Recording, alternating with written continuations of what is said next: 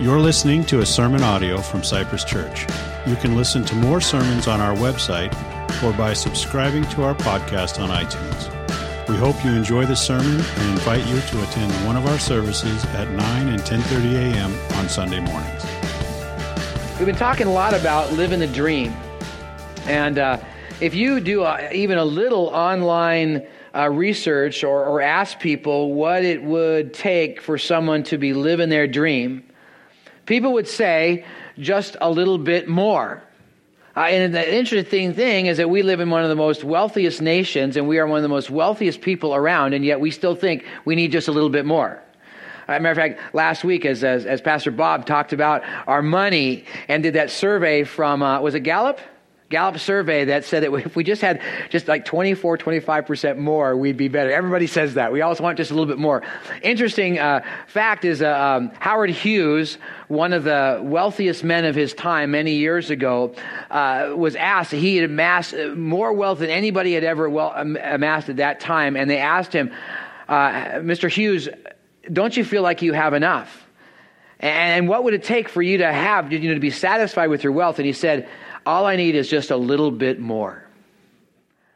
And that's the way it is with those things. Is we just want just a, a little bit more.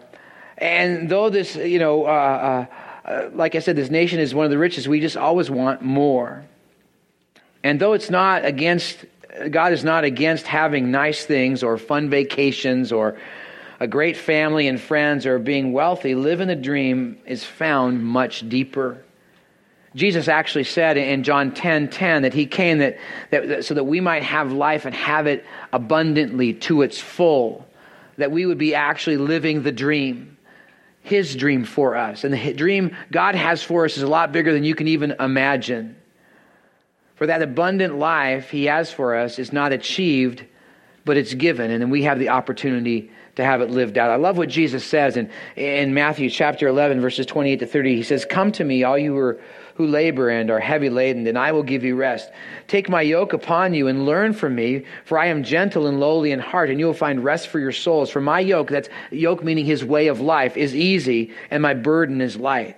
Eh, see, his yoke, his way of life is, he has, uh, what, what Pastor Bob talked about, he has kingdom dreams for us that are far beyond our imagination. He has a kingdom dream for you. And it comes as we come to that point in our life where we uh, believe Jesus as our Savior. We understand our sinfulness, that our sinfulness holds us back from our dreams. And the grave reality is the Bible says all of sin and fallen short of the glory of God. So all of us have a difficulty living out our dreams and living out God's dreams for us. The, the dream for the fulfillment of life, the dream for being connected with God, the, even the dream for heaven. It's lost because of sin, and there's nothing we can do to try to fix that. That's why Jesus came. That's why we get so excited about uh, all that he did for us because he paid the penalty for our sin when he died on the cross. And, and we now have the opportunity to live with him and live out his dream for us. That's why he says, Come to me, all you weary and heavy laden, and I'll give you rest. It's being, it's making Jesus our Savior, our Lord, and our leader, his yoke, his way of life. It means to be in Christ, to live life under and involved and really wrapped around Jesus. For in Christ, we have family, God's way. Family in Christ, according to John chapter 1, verse 12. I'm going to list a bunch of verses. You can write them down or pick up the study guide and look them up later. I do encourage you to read the passages around these verses because you will be amazed at what we have in Christ, when we come and take his yoke upon us, when we come to live in him and believe in him, we have, we, we are living the dream. We have family in Christ. We have belonging in Christ, according to Romans 12 5. We have equality and unity in Christ, according to Galatians 3 28. We have peace in Christ, as Philippians 4, verse 7 says that, that's that, that peace that surpasses understanding. And we have love in Christ. Not just the, the human love, that we experience, but that deep, deep spiritual love that's that sense of connection and belonging that can come no other way but through Christ, as 1 John 4 9 and 10 talk about. See, living the dream is being in Christ. And yet, our sin bet human nature influences us to think that, that living the dream is found through our efforts and our notions of what is good. And so we make idols out of things, like even family. We think that if we had just the right family, just the right spouse, the right kids, the right, uh, you know, family sense, and all these fun family things, that then we'd be fulfilled. We'd be living the dream. And we look to that family instead of looking to Christ for that deeper sense of satisfaction and fulfillment. We do the same thing with money. We talked about that last week. That we, we, so easily the love of money that we talked about that, that that that incessant drive for money, thinking that if we just had a little bit more, we'd be satisfied. We'd be living the dream. And what we're doing is we're replacing that thing for Christ. Therefore, it's an idol. And we do that with many areas of our life. Yet still, living the dream is found in Christ and Christ alone. It's family His way, it's money His way. So, what about political matters? It's like, you know, I got to tell you this, just, just to, I did this sermon obviously first service, and I was a little concerned because everybody seems so serious. Mike's talking about politics. He's wearing a red, white, and blue tie. What's he going to say? well, you'll have to wait. But even in political matters, how are we living the dream? Because uh, much does hinge on who is in political power. For it is true, our government affects us. The economy, uh, the job market, health care, taxes. Some people's ideas are forwarded, some people's passions are sidelined. And some will say they are either living the dream or this is my greatest nightmare, depending upon who gets in office. And I don't know if you've noticed, but this particular political season is just a little bit crazy. I mean, it's almost, well, I, it's, all, you turn on the news and you kind of look at that and go, what's going to happen next? Yes. That's about where it is. I just, ha- uh, I just heard a poll uh, this, uh, this last week that was taken that most Americans don't like any candidate. And there is a great fear welling. It is so easy to think that living the dream is our candidate in office, our party in power, our policies passing, making an idol out of politics. I want you to listen to uh, what one pastor said, uh, Tim Keller, Timothy Keller. He wrote this uh, in, in his book called Counterfeit Gods, and I've actually put the quote on your uh, study guide so you can pick it up later, but it's taken from the book Counterfeit Gods. It's a great book, and you should get it. He says this about uh, the idol of politics. One of the signs that an object is functioning as an idol is that fear becomes one of the chief characteristics of life. When we center our lives on the idol, we become dependent on it. If our counterfeit God is threatened in any way, our response is complete panic. We don't say, What a shame, how difficult, but rather, This is the end, there is no hope. This may be a reason why so many people now respond to U.S. politics, political trends in such an extreme way. When either party wins an election, a certain percentage of the losing side talks openly about leaving the country. They become agitated and fearful for the future. Catch this point. They have put the kind of hope in their political leaders and policies that once was reserved for God and the work of the gospel. They have put the kind of hope in their political leaders and policies that once were reserved for God and the work of the gospel. When their political leaders are out of power, they experience a death.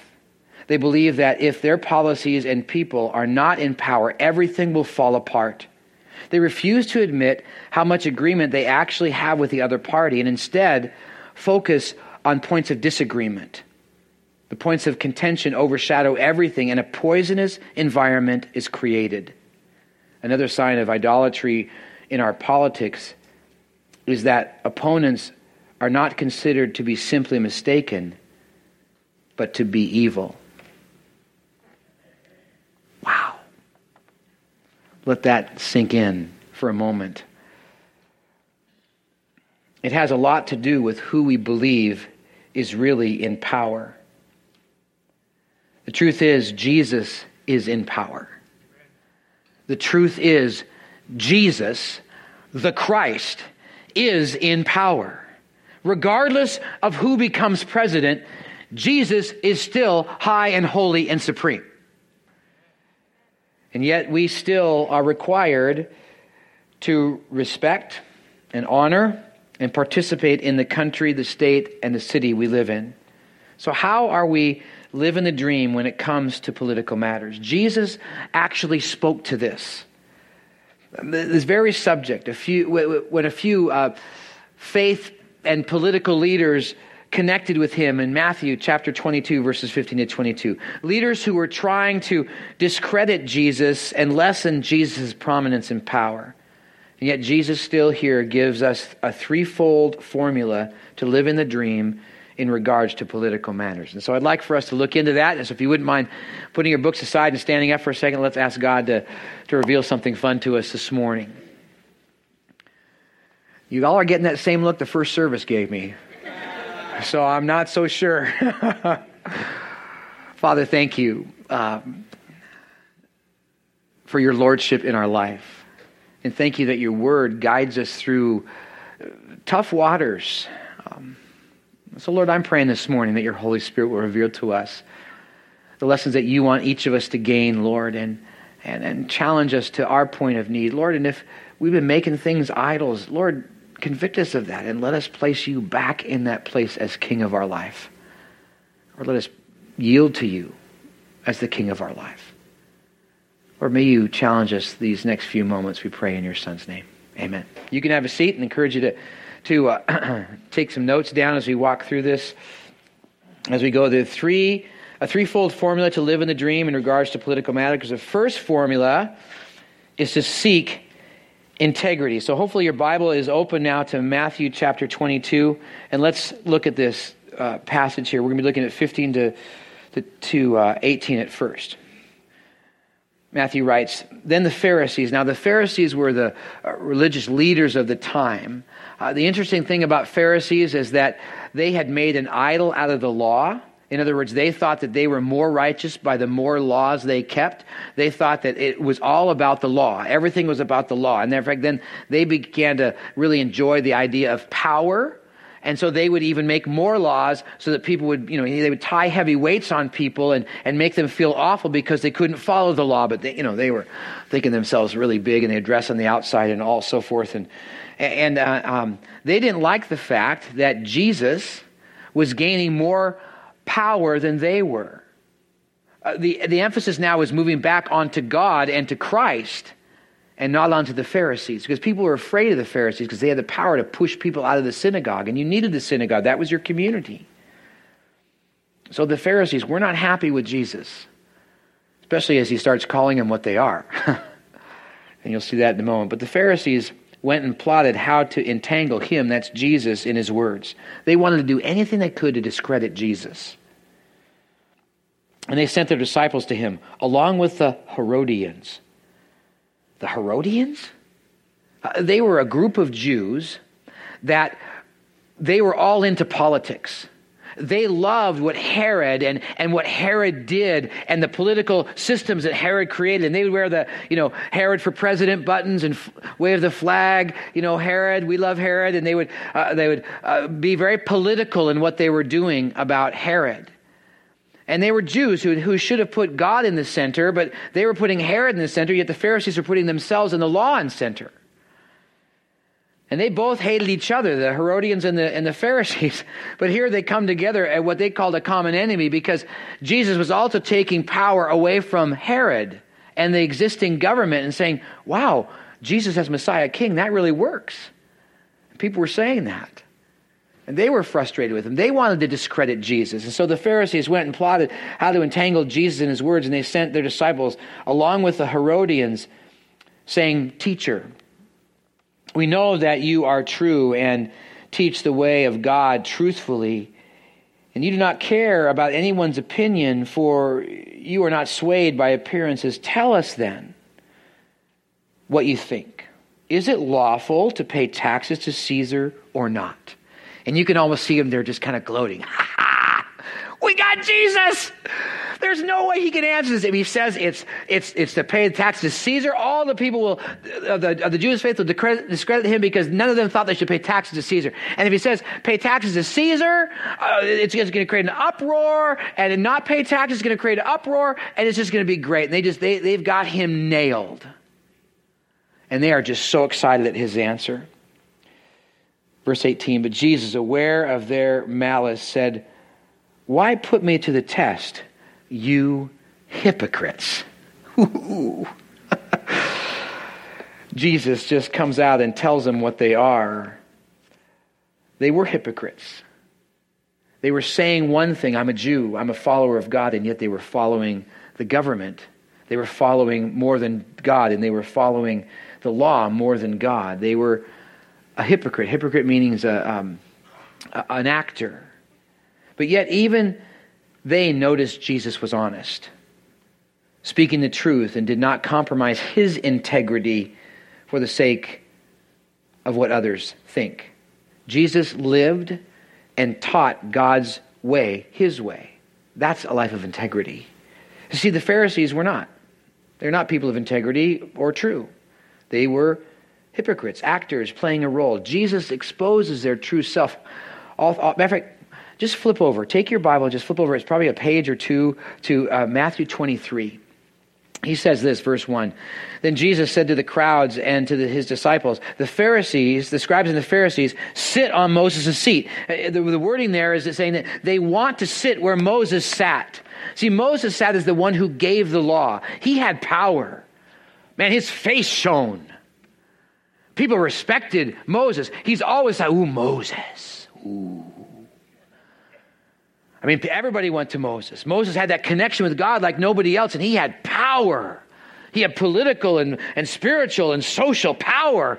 And the, the, the, the Pharisees, ooh, they wanted some of that. And they wanted to be the ones who made the law. That's why they expanded the law as they did, because they wanted to sit in Moses' seat. They wanted to sit in that seat of authority, thinking that they're all that in a whole bag of chips. They just, they, uh, but, but Jesus says, look at this. They're just trying to sit in Moses' seat. And, and read the whole chapter of, of Matthew 23. Jesus just, whoo, man, nails them at every turn. Uh, you know, and he, and he says, woe to the Pharisees, woe, woe to them. Go over to verse 27. He says, woe to you, scribes and Pharisees, hypocrites. For you are like whitewashed tombs which outwardly appear beautiful, but within are full of dead people's bones and all uncleanliness. Verse 28 So you also outwardly appear righteous to others, but within you are full of hypocrisy and lawlessness. They were not living the dream.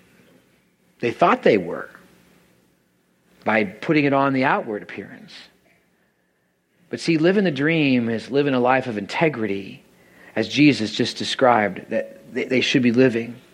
See, living the dream is not having influence or power over someone else or a party or a policy winning. It's found in being true to our calling to the righteousness of our faith. You see, even though that we're sinful and, and in need of Savior, and the truth is we're not righteous. And though we can try as we might to do righteous things, that doesn't transform us to be righteous. And we have to be righteous to fulfill the dreams God has for us, to get into heaven, to have that relationship with God. But there's absolutely no way we can make ourselves righteous. No way. But that's why we get so excited about Easter week. Matter of fact, we should get more excited almost on Friday than on Sunday.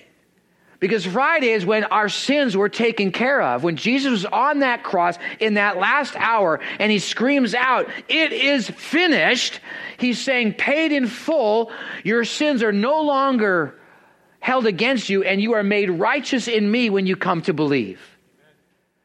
That's the reality of what Jesus did. And when we come to faith, when we believe, not just a, a, an intellectual brain knowledge of that, but actually saying, you know what? I get it. I'm sinful. I get it. I need a Savior. And I get it. It's life His way where living the dream is found. That's faith. And taking action upon that. That's faith. I love how 2 Corinthians 5:21 puts it. He says, "For our sake he, that's God, made him, that's Jesus, to be sin who knew no sin, that in him, Jesus, we might become the righteousness of God." See, we are made righteous in Christ, not by any action we do. And now we are to practice that right living so it becomes like second nature to us. How many of you have to think to ride a bike? Well, some of you may. But you don't have to think to walk or to chew gum. It just kind of comes naturally. It's like second nature to you. And God wants our righteous living to become like second nature to us so that when we move on in life, it just kind of flows out of us. So we need to then practice our faith. It's like, you know, Garrick or, or David playing guitar up here, or, or Abby playing the piano, or Bob on the drums, or uh, they're, they're playing their instruments. It's like second nature to them. They just, you know, you give Bob a couple of drumsticks, and all of a sudden he just starts boom, boom, boom. He just starts, you know, you give me two drumsticks, and it's everywhere. I'm looking chopsticks. I, I don't know what's, but I, I can't, you know, how they can strum and just keep talking like that, I have no idea because I would be going, ooh, ah, how do you do? It's like second nature to them. In the same way, righteous living is should become like second nature. So we need to practice our faith. This practice is seeking integrity. So, how then do we live out this integrity like Jesus? Well, just a few verses from our passage in Matthew 22, down to verse 36 to 39, Jesus says so. He says in, in verse 37 to love God more. What's the greatest and foremost commandment? Jesus said to love the Lord your God with all your heart, mind, body, and soul. We're to love God more. And think every day, how can we love God more? How can we, we show Him that we love Him and praise Him and be obedient to Him? How can we love God more? And the second is very similar to that is to love our neighbor as ourself. And that means to show a love to our nation, our state, our local government. Romans 13:1 Let every person be subject to the governing authorities for there is no authority except from God. Did that soak in? There is no authority except from God. And those that exist have been instituted by God. That means that right now, the leaders in politics are there because God put them there. And what's coming up this November? It's not going to be the popular vote or the delegates or whatever, the super delegates or whatever. It's going to be God who puts that person in that place. Don't ever mistake in that. And therefore, we are to love our neighbor by obeying these governing authorities, be subject to them, and pay taxes and obey the laws and be a good citizen and resident. Now, sure, if the government says something that is against what God says, God is always the higher authority and we must obey him first. I love that time in Acts chapter 5 when Peter and the apostles were arrested for talking about Jesus. And, and, and they say, it says this in Acts 5.29, but Peter and the apostles answered, we must obey God rather than man. Integrity is obeying God. The question is, are you? Now, you know, in the United States, it's going to be really hard to, you're going to be hard pressed to have the government tell you to go against God. But that happens all over the world every single day. And every single day, followers of Christ are obeying God rather than man and being martyred constantly. Uh, we lose sight of that in our nation's bubble, but the truth is there are martyrs every day for faith. But integrity is, is to obey God. That's where living the dream is found. Not in who is in office or what policies are in place or where government funding goes. D- don't let the political climate replace your hope in Jesus. He is still in charge. He's still king. Seek the integrity of obeying him, and you will find true and right hope. Well, well, to add to this formula of living the dream in political matters, Jesus now brings up the challenge to be civically responsible. Look now back at Matthew 22, verse 19 to, to the end of the chapter, end of the passage. After they brought, you know, asked him the question, do they pay t- taxes to Caesar or not? Jesus asked for, he says this in verse 19 Show me the coin for the tax. They brought him a denarius. And Jesus said to them, Whose likeness is inscribed in this? They said, Caesar's. Then he said to them, Therefore, render to Caesar the things that are Caesar's, and to God the things that are God's. And when they heard it, they, they marveled. Didn't argue, didn't want to debate with Jesus anymore. They left and went away. See, Jesus says the obvious, but then shocks the crowd by acknowledging God's sovereignty and that human governments are a legitimate authority.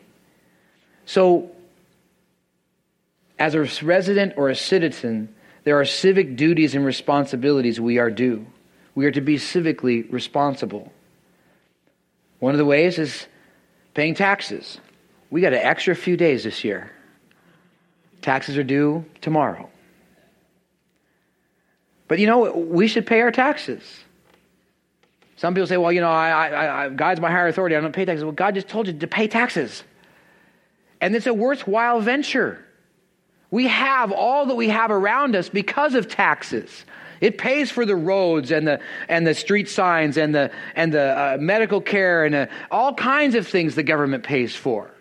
Welfare and so forth. And, and we have the privilege and the honor to pay that. And honestly, according to the world, we don't pay that much taxes. I mean, go to some other countries, it's 50, 80% of what you make. And yet, we should be kind of excited to pay our taxes. I, I know it's, you look at that amount and go, ah, what could I do with that? But yet, what, what is being done with it is good. To be civically responsible, we should also participate in our local communities. I love Jeremiah 29, verse 7. Actually, if you read a few verses, like probably 1 to 11, is, is, is better to look at that piece. But uh, Israel was taken from exile into, into Babylon, which was an awful, caustic, um, horrendous, uh, oppressive government. And the, and the Jews were kicked around and, and pushed under. And yet, here is what the prophet says to, his, says to these people, God's people. But seek the welfare of the city that you have that I have sent you into exile, and pray to the Lord in its behalf, for in its welfare you will find your welfare. It means that we are to get involved, to actually know what's going on in our city and in our county and in our state, in our nation, in our world. And to have a, a, a greater view that it's not just me and mine, but I'm put here to be part of this community. Write down somewhere Matthew chapter 5. Look through that where he says, You are the salt of the earth, you are the light of the world. That, that, that God has placed us and seasoned us around and placed his little uh, points of light all the way around this world so that we could point people to God. And you are where you are because God has placed you there in that community to be involved, not to sequester yourself to, whoo, I got to be in everything Christian. Whoo, my little Christian bubble. That's heaven. That's coming. Now is the time that God says, get involved, be part of your community so they can see what a Christian looks like.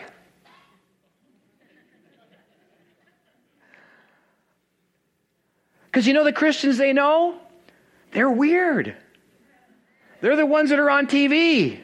They're really weird. You're one of the you're one of those? Show them otherwise. Show them that you can be an actual normal human being who loves God with all their heart. And that's God's call to us. And we should be involved and seek the welfare of the city, to volunteer, to get involved in our city. Every city needs help.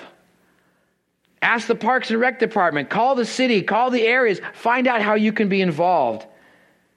Be that light. And if you can, vote.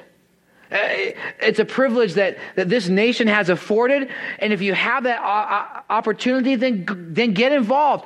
Register. And then know the candidates, know the um, amend- amendments or whatever's on the ballot, know those things. And we most certainly should pray in Jeremiah 29 and pray to the Lord on its behalf. But I love how 1 Timothy 2 1 and 2 says it. Then, first of all, I urge you that supplications, prayers, intercessions, and thanksgiving be made for all people, for kings, and all who are in high positions, that we may lead a peaceful that, that we may lead a peaceful and quiet life, godly and dignified in every way. Every one of us can pray. And we ought to pray for this nation and this state and this county and this city. And I love, I love what, uh, uh, what has been done uh, over the years, and, and, and this uh, great opportunity has, has hit us of, called the National Day of Prayer. It's on May 5th. It's right after May 4th. You know, May the 4th be with you. It's it, May 5th, Cinco de Mayo.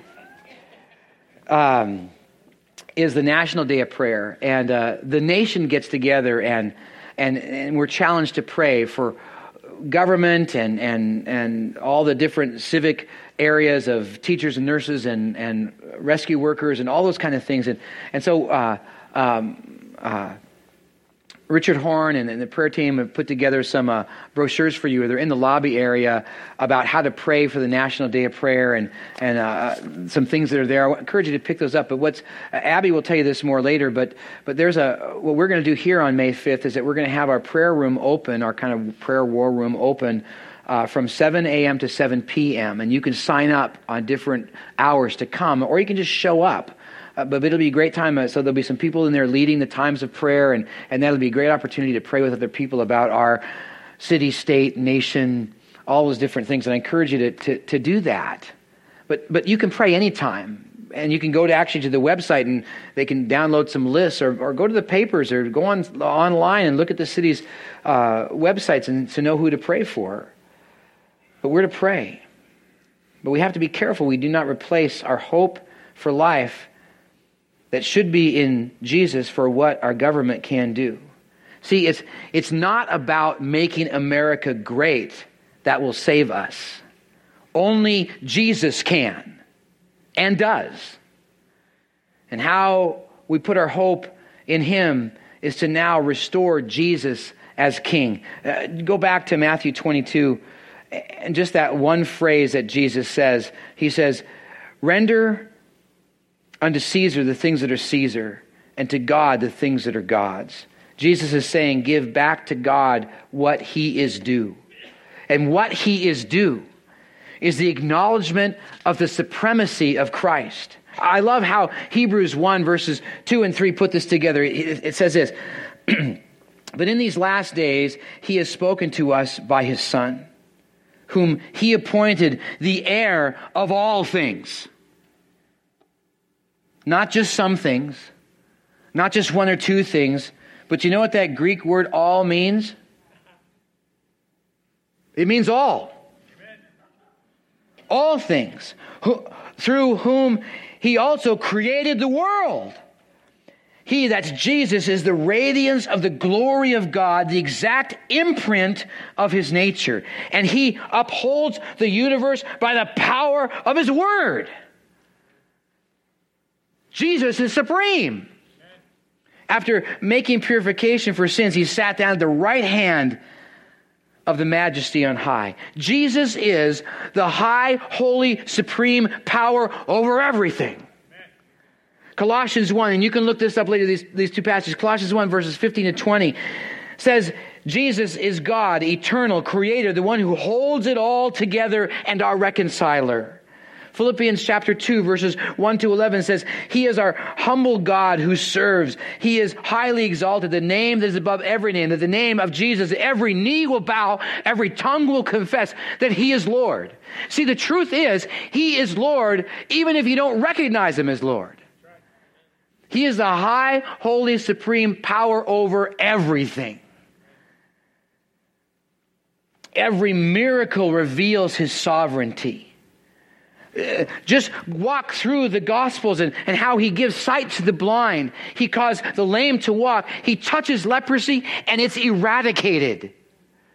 Jesus has power over the physical universe. He doesn't care about the laws of nature. If you go into your swimming pool and try to walk across it, you will sink. Jesus has the ability to, well, I don't know how he does it, just simply walk on water, calm storms. He even raises people from the dead. Oh man, I wish I could have been there at Lazarus' tomb. They open, they roll down the open tomb. Oh, Jesus, don't roll. He's going to start stinking because he's been in there for four days. And Jesus calls out and he says, Lazarus, come forth. And I love this. Do you know why he says, Lazarus, come forth? Because he was in a graveyard, and if he would have just said, Come forth, everybody would have come forth. You know, zombies go, and it would have been crazy. But that's Jesus. He has that power. He even has the power to raise himself from the dead. Jesus is the high, holy, supreme power over everything. He is our champion. He is our hero. He is the victorious one. And live in the dream is to choose to give back to him the honor he is due. I, I, love what Psalms 96, 8 and 9 says. It says, Ascribe to the Lord the glory due his name. Bring an offering and come into his courts. Worship the Lord in the splendor of his holiness and tremble before him, all the earth. See, to restore Jesus as king is to ascribe or to give what is due with passion, to give him honor, to give him credit and praise he is due to submit to his will and way as our offering of his greatness, and to adore his grandeur with humility and reverent respect, that kind of reverent respect that you, you almost fall at your knees, if not literally fall at your knees, and tremble a bit of how awesome and amazing and incredible he is. Ascribe to the Lord the glory due his name. Will you? That's where living the dream is found, not in any political matter, not a candidate, not in a policy, not in a, in a, in a, in a um, party. No candidate can match or alter the rule of Jesus. He is king. Now, I know we are in a politically crazy season, and many people are disengaged discouraged, and fearful. And we can easily let politics become and replace what only Jesus can bring in that inner part of our life. Thinking that living the dream is about a political party, a candidate, or a policy. And yet Christ alone is our hope. So Jesus' formula in political matters is to seek integrity and avoid hypocrisy, to be civically responsible and get involved to, to restore Jesus' kingdom, to describe him, the glory due his name. The question is, will you? That's life in Christ. That's living the dream. Will you pray with me? Father, thank you for just this challenge. and Lord Jesus, uh, silencing your critics, but also teaching a great lesson that we need to put you central in our life. And life is not about who's in power or whether our candidate or policies are there. Lord, it's really about you. You being in that central place and removing those idols that we so easily throw in there. Lord, forgive us of that. And may we restore you as King and trust you with all of our heart and lean not in our own understanding, but in all our ways acknowledge you. Help us, Lord, in this crazy political season to be living the dream with you in the center of our life. We pray this in your son's name. Amen.